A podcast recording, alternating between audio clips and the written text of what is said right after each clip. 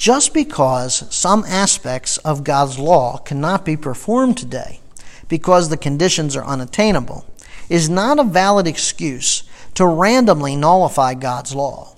For example, believers cannot perform Levitical sacrifices today in their backyards because they need to be performed in Jerusalem at the temple by a Levitical priest.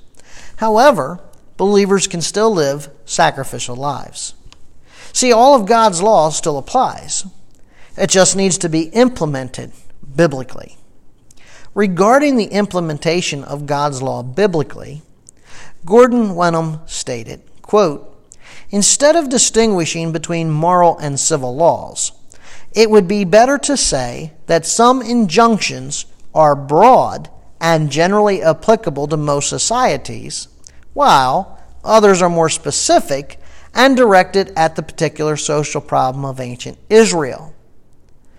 The principles underlying the Old Testament are valid and authoritative for the Christian, but the particular applications found in the Old Testament may not be. The moral principles are the same today.